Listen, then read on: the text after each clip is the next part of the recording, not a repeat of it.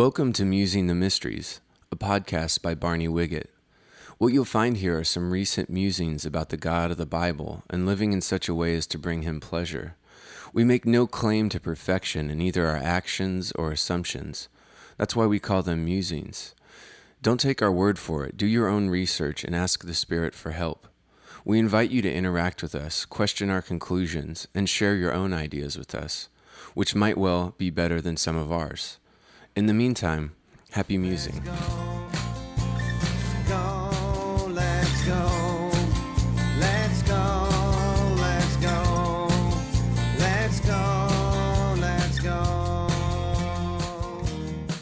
And the passage that I'm referring to today makes some promises. And I thought maybe I would ask you if you want any of these things. If you don't want them, then I think we have some extra bagels in the spotlight room. You can go have some bagels. Because if you don't want these things, then there's no sense in, in studying the scripture with us. But I think you do. That's why you're here. Um, you can escape the corruption in the world. That's what this passage is going to promise us. You can escape the corruption in the world. It, uh, there, it also promises us you can be effective and productive uh, in your faith. Anybody want to be effective and productive in your faith? How many of you want to be effective? Not just have the faith, but be effective in it. You can be sure to never fall. It says that. Not necessarily that you won't ever fall down. The righteous man falls seven times and rises up again, but you don't necessarily have to fall off the ship. You know what I mean? And you can receive a lavish welcome into heaven. Doesn't that sound good? Does that sound good to you? I want a I'm not looking for accolades.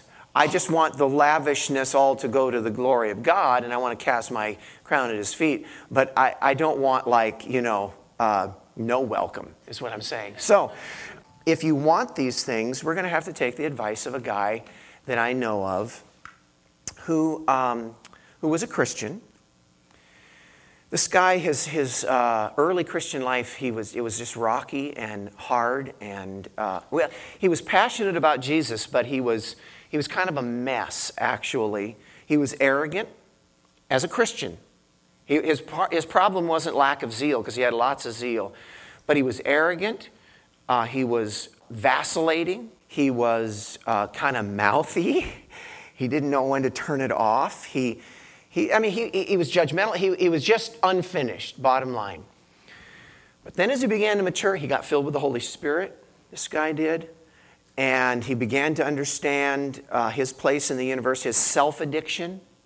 That's the worst kind of addiction, by the way. Addicted to self. His self addiction, he started to wean himself away from self being the, the center of the universe. Turned around and started to love people and care about people and uh, started giving advice to people on how to live the Christian life better and to avoid some of the pitfalls that he had uh, fallen into. In fact, he specifically, I should say, called to uh, strengthen his brothers.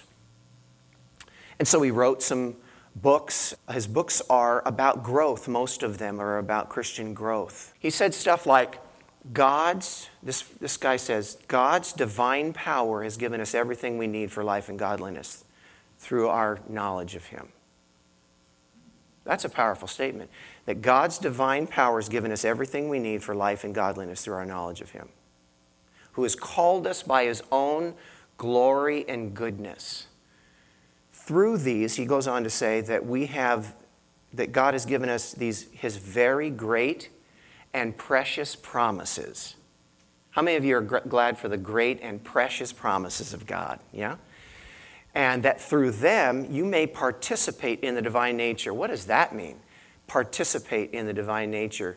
Actually, it, it has to do with fellowshipping with God in such a way that his nature is beginning is, is in you and is beginning to express itself more and more so that you can escape the corruption in this world um, that's caused by evil desires. He goes on then to say, if you want that, then what you have to have, make every effort, he goes on to say, to uh, add to your faith goodness.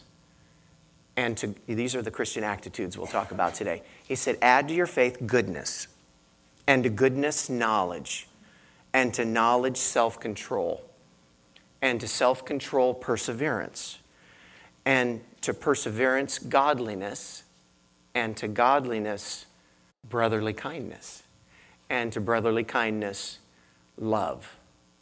Then he says, if you have these things in increasing measure, they will keep you from being ineffective and unproductive in your knowledge of our Lord Jesus Christ. Amen. But if you don't, if anybody doesn't have these, he says, he's uh, nearsighted and blind and has forgotten that he has been cleansed from his past sins.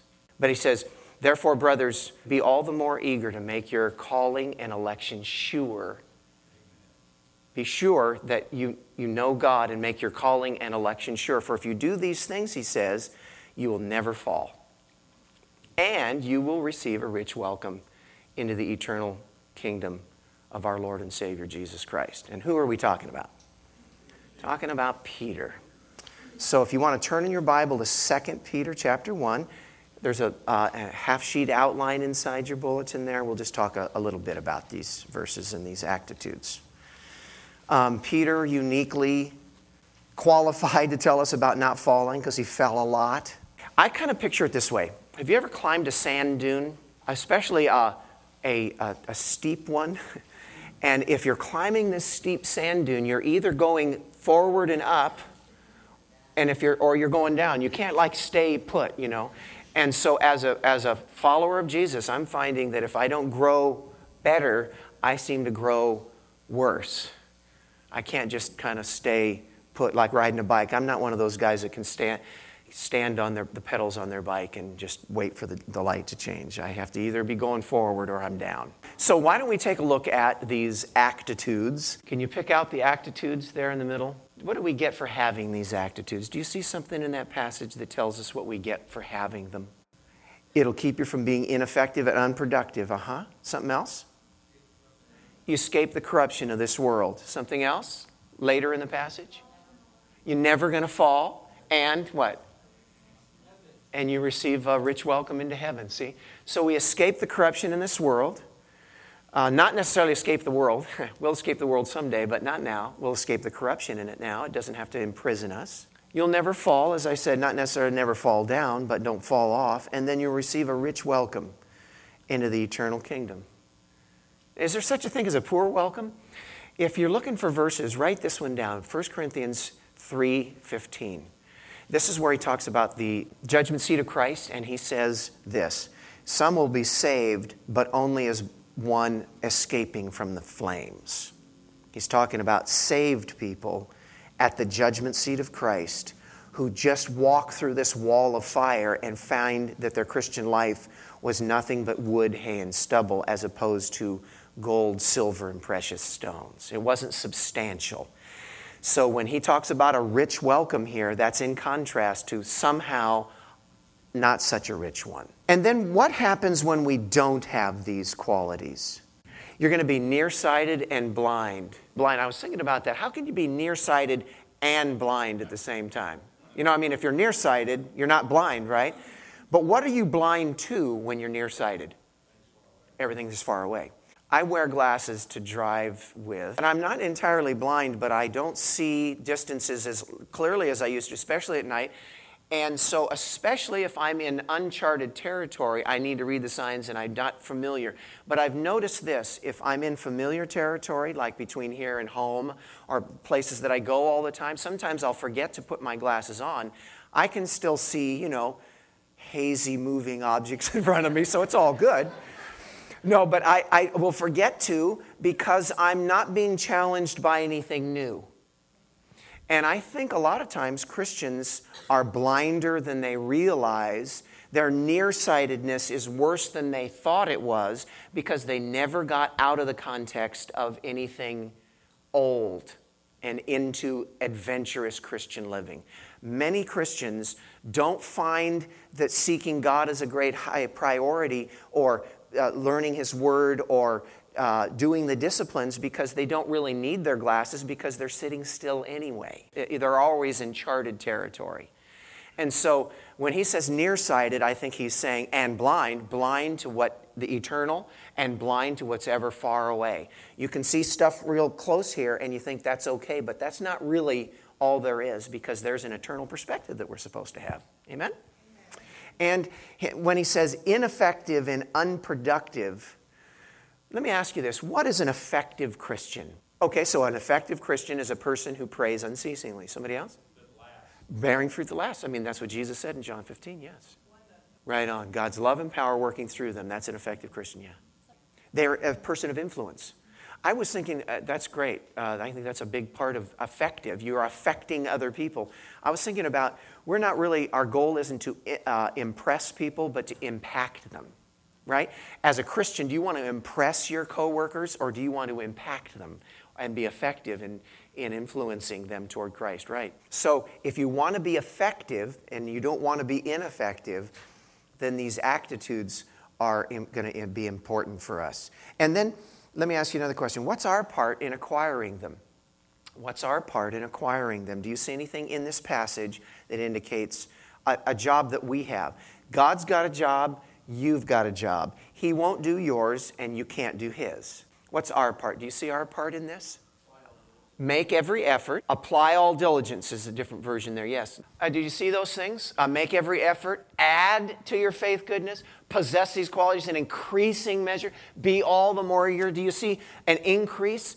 And, and this is the Christian life. This is the Christian life isn't a static, standstill thing. In fact, like I said, it's like climbing that, that sand dune. You got to keep moving. And, and not, I don't mean by ceaseless effort and straining and spiritual straining. I'm not talking about works. I'm not talking about a spiritual nervousness. I'm talking about diligently pursuing the God who diligently pursued us who lovingly, graciously forgives us and, and empowers us, and us doing due diligence on our part to reciprocate love back to Him because of this wonderful, gracious relationship that we have uh, with Him. And so he says stuff like, make every effort with intense desire, be all the more eager. By the way, I don't think when he says add to your faith this and add to this that, I don't think he's talking about rungs on a ladder.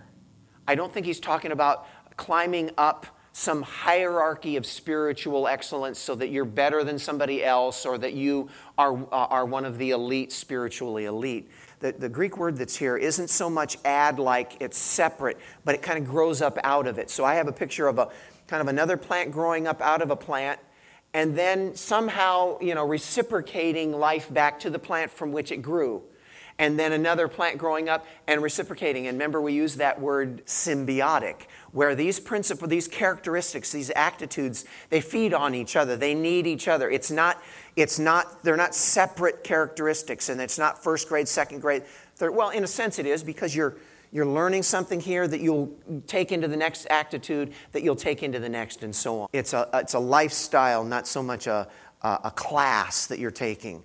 Make every effort. And somebody used this, this term about uh, Christianity shouldn't be an initial spasm followed by a chronic inertia. God's got his part, and we've got our part. He's given us uh, everything we need for life and godliness through our knowledge of him. He's given us his very great and precious promises. And then he says, add to your faith. Make every effort. Be all the more eager. He's got his part. Now you do your part. It's a cooperative kind of um, then, what are the attitudes themselves? Okay, what's the first one? I don't think faith is the first one. I think it all grows up out of faith. I think faith is the soil for the other seven. Anyway, I think faith is probably the soil, and the rest of them grow up out of it. Because, I mean, think about it. What is faith anyway? Is it a is it a is it a work? Is it an effort? Is it a skill? Or is it a posture of total dependence? That's what I think faith is. It's a posture of total dependence. Faith isn't saying, I can do this. Faith is, dude, I can't do it, but God can. I, I, I can do all things through Christ who strengthens me, but faith is a posture of totally turning it over. So I think this, these characteristics, these attitudes grow up out of them. So the first one would be, let's say it together goodness. King James says virtue, and I, every time I go to uh, read this passage, I always want to say virtue, goodness. Arete is the Greek word, it means excellence. Now, let's talk about excellence a minute. 20 years ago, uh, there, this was a big word in the business world excellence. We're going to do everything with excellence. And of course, the church is always, oh, you know, 10, 15 years behind the business world.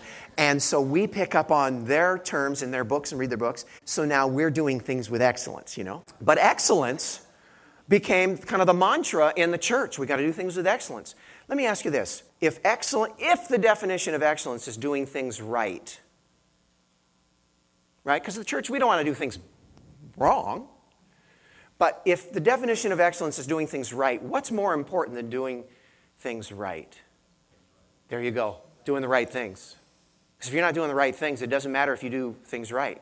In other words, if you're doing a bad thing right, you're doing something wrong well, at least I'm an excellent sinner, right? So I, I'm, I'm into doing things well. I am. I think we should do things well. But if we're not doing the, the well things, if we're not doing the right things, it doesn't matter how excellently you do those other things. So to me, when he talks, that's really what this definition of this word goodness, arete, is, is doing the right things with all your heart. Doing the right things with all your heart. And you find the right things in the book, in the manual on what things are, living well. And then, and then right after that, he says knowledge. Faith that's not rooted in truth isn't really faith. I think when you know what you believe, you'll believe better. I'm, I'm all for knowing what we believe. I think it's really important. If you're a, a new believer, if you've been a Christian for, you know, six months or a year, you're, you're, you know, you're off the hook for knowing a bunch of stuff. But dude, you should be reading God's word so you know stuff. Not so that you can be a Sunday school quiz queen, but so that you can know who you are and who God is and how He relates so that you can live a productive Christian life. And if you're not a reader, then listen to God's Word on tape. If you're, you don't have those resources, then ask somebody to read it to you. Get to know God's Word. Do everything you can to know uh, what you believe. It's part of, I think, a Christian attitude of being a constant learner. That's, that's what I'm trying to say. After knowledge, self control. Let's, let's pass that one. Let's skip that one, shall we? Uh, let's move on to uh, enkratia is the Greek word, and it means inner strength, strength on the inside. See, a lot of times we think of it as being self discipline. Okay, it's that wincing, spiritual straining kind of thing that I'm going to just say no, say no, say no, walk into a room, say no, say no. It's not that. It's not a wincing. It's strength where? Starts on the inside. That's where he, that's where he changes us. So self control is this resolve on the inside, this power on the inside that gives us a, result, a resolve to say no uh, to sin. It's not just raw self discipline. What's the next one? Perseverance, hupomone, is the ability to abide under. I'm glad that it, NIV translated it perseverance because some versions call it patience. But, and that's okay, but it's not strong enough because this word doesn't really just mean well, I'm, I'm just sitting and just waiting for, you know, whatever happens. I, am just hanging, hanging. And that's a good quality, but this one means something much more positive and, and forthright than that. Well, it's the same word that is used of Jesus in Hebrews 12, where he says that he endured the cross for the joy that was set. He endured the cross for the joy that was set before him. He had a goal ahead of him, and he was, he was abiding under while he was uh, waiting for the, the joy to manifest itself in our salvation. Somebody said, to start is easy, to stick is difficult. What's the next one? Godliness. Eusebin actually means to worship well. I have a thing about this terminology that was good worship. I don't really like that, good worship, as though there's such a thing as bad worship. Now, there is bad worship, but I don't think you'll find it in a church, you know, in a Christian church. Bad worship being what? the wrong God, you know, all about self. You know, that's bad worship. That's not good, you know. But when we talk about good worship, usually people mean there was a synergy, there was a critical mass, there was, I could identify with the music, I could identify with the, the tempo, I liked the volume, uh, we all got into it. Good worship, bad worship. This word actually means to worship well. And it's more of a character issue it's more of a posture toward God issue than it is, I liked the music. I liked the length. I liked the volume. You know, somebody's going to take you to on a trip someplace and you focus on the vehicle that gets you there. And they're going to take you to Paris and you come back and you tell all about the plane that you were on. See the Eiffel Tower, you know? We're, worship is all about God. It's not about us and our preferences. So that's enough of that.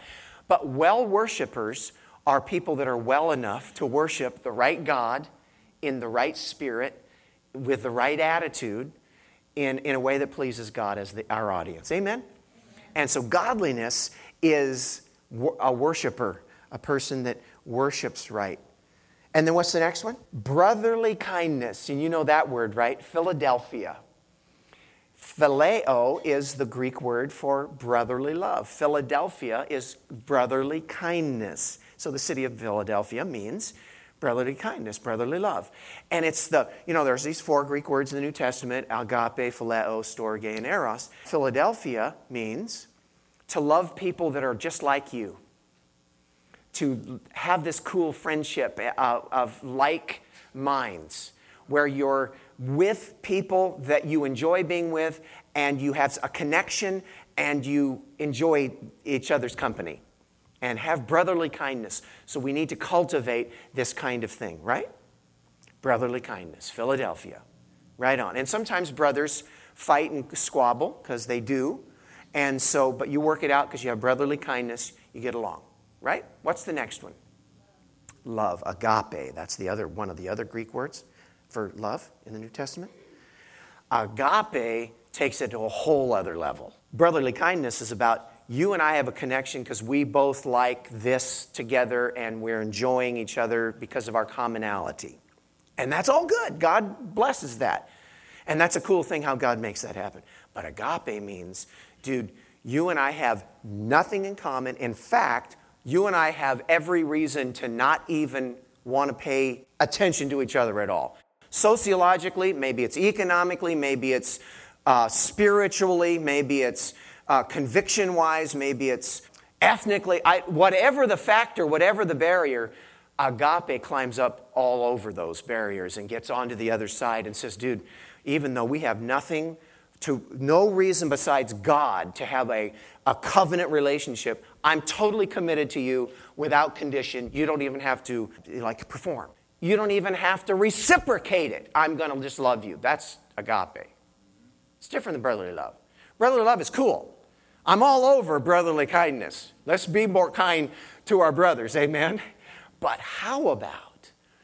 That's why it kind of ends. Most of these lists include agape in them, these attitude lists, because that's like the crowning achievement of, of walking with God.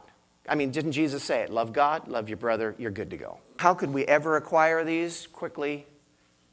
How could we ever do that? How can, can you do that? I can't do that. Let's wrap it up because I'm done. I can't, I can't do any of those things. I mean, brother in kindness, you know, if you're kind to me, I'm kind to you. It's good to go. You know, I like studying, you know, not very godly or loving or, you know, self control. I don't have those things naturally. So, how am I going to get them? What does the text say? His divine power has given us everything we need for life and godliness. His very great and precious promises He's given us. This is what the Christian life is is challenging us beyond our human capacity so we just absolutely need God or we're just not going to achieve it. We just can't do it.